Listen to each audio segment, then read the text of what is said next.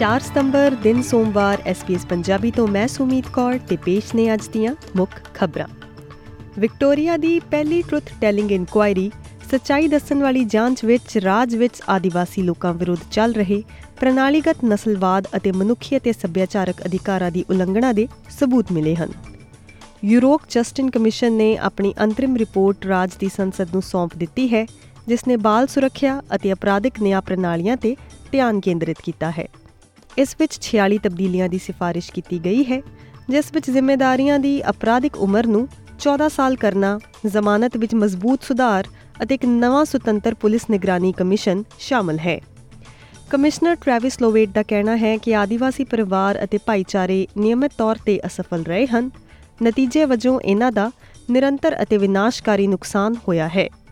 ਗਾਕਾਂ ਨੂੰ ਗੁੰਮਰਾਹ ਕਰਨ ਅਤੇ ਪਹਿਲਾਂ ਹੀ ਰੱਦ ਕੀਤੀਆਂ ਹੋਈਆਂ ਫਲਾਈਟਾਂ ਦੀਆਂ ਟਿਕਟਾਂ ਵੇਚਣ ਦੇ ਕਥਿਤ ਇਲਜ਼ਾਮਾਂ ਤੋਂ ਬਾਅਦ ਕੁਆਂਟਸ 에ਅਰਲਾਈਨ ਨੇ ਆਪਣੀ ਚੁੱਪੀ ਤੋੜ ਦਿੱਤੀ ਹੈ।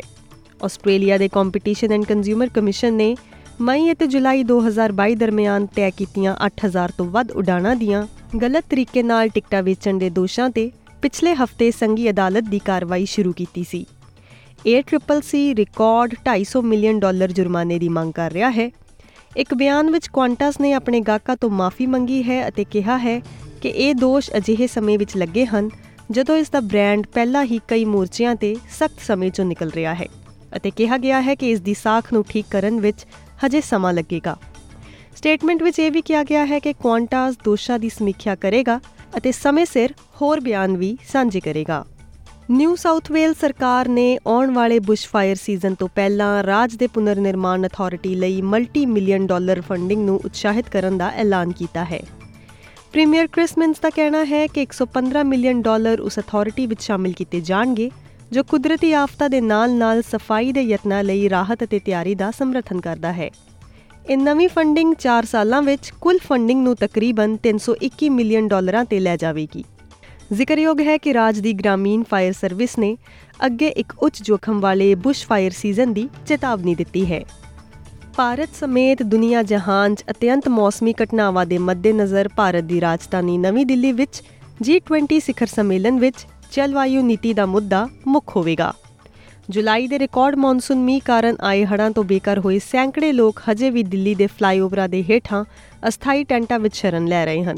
ਇਸ ਸਾਲ 20 ਪ੍ਰਮੁੱਖ ਅਰਥ ਵਿਵਸਥਾਵਾਂ ਦੇ ਸਮੂਹ ਦੇ ਮੇਜ਼ਬਾਨ ਵਜੋਂ ਭਾਰਤੀ ਪ੍ਰਧਾਨ ਮੰਤਰੀ ਨਰਿੰਦਰ ਮੋਦੀ ਨੇ ਐਲਾਨ ਕੀਤਾ ਹੈ ਕਿ ਉਹਨਾਂ ਦਾ ਦੇਸ਼ ਵਿਕਾਸਸ਼ੀਲ ਦੇਸ਼ਾਂ ਦੀ ਆਵਾਜ਼ ਨੂੰ ਉੱਚਾ ਚੁੱਕਣ ਨੂੰ ਤਰਜੀਹ ਦੇਵੇਗਾ।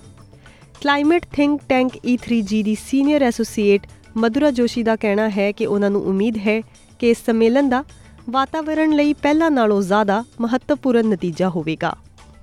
ਤੇ ਅੱਜ ਦੀ ਖੇਡ ਖਬਰ ਦੀ ਗੱਲ ਕਰੀਏ ਤਾਂ ਏਸ਼ੀਆ ਕੱਪ 2023 ਦੇ ਚੌਥੇ ਮੈਚ ਵਿੱਚ ਬੰਗਲਾਦੇਸ਼ ਨੇ ਅਫਗਾਨਿਸਤਾਨ ਨੂੰ 99 ਦੌੜਾਂ ਨਾਲ ਹਰਾ ਦਿੱਤਾ ਹੈ।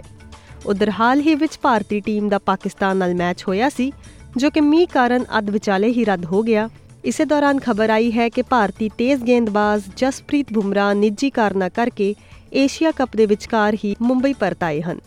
ਜ਼ਾਹਿਰ ਹੈ, ਨੇਪਾਲ ਖਿਲਾਫ ਅੱਜ ਦੇ ਮੈਚ 'ਚੋਂ ਹਿੱਸਾ ਨਹੀਂ ਲੈ ਸਕਣਗੇ, ਪਰ ਸੁਪਰ 4 ਪੜਾਵ ਲਈ ਉਹਨਾਂ ਦੇ ਵਾਪਸ ਆਉਣ ਦੀ ਸੰਭਾਵਨਾ ਹੈ।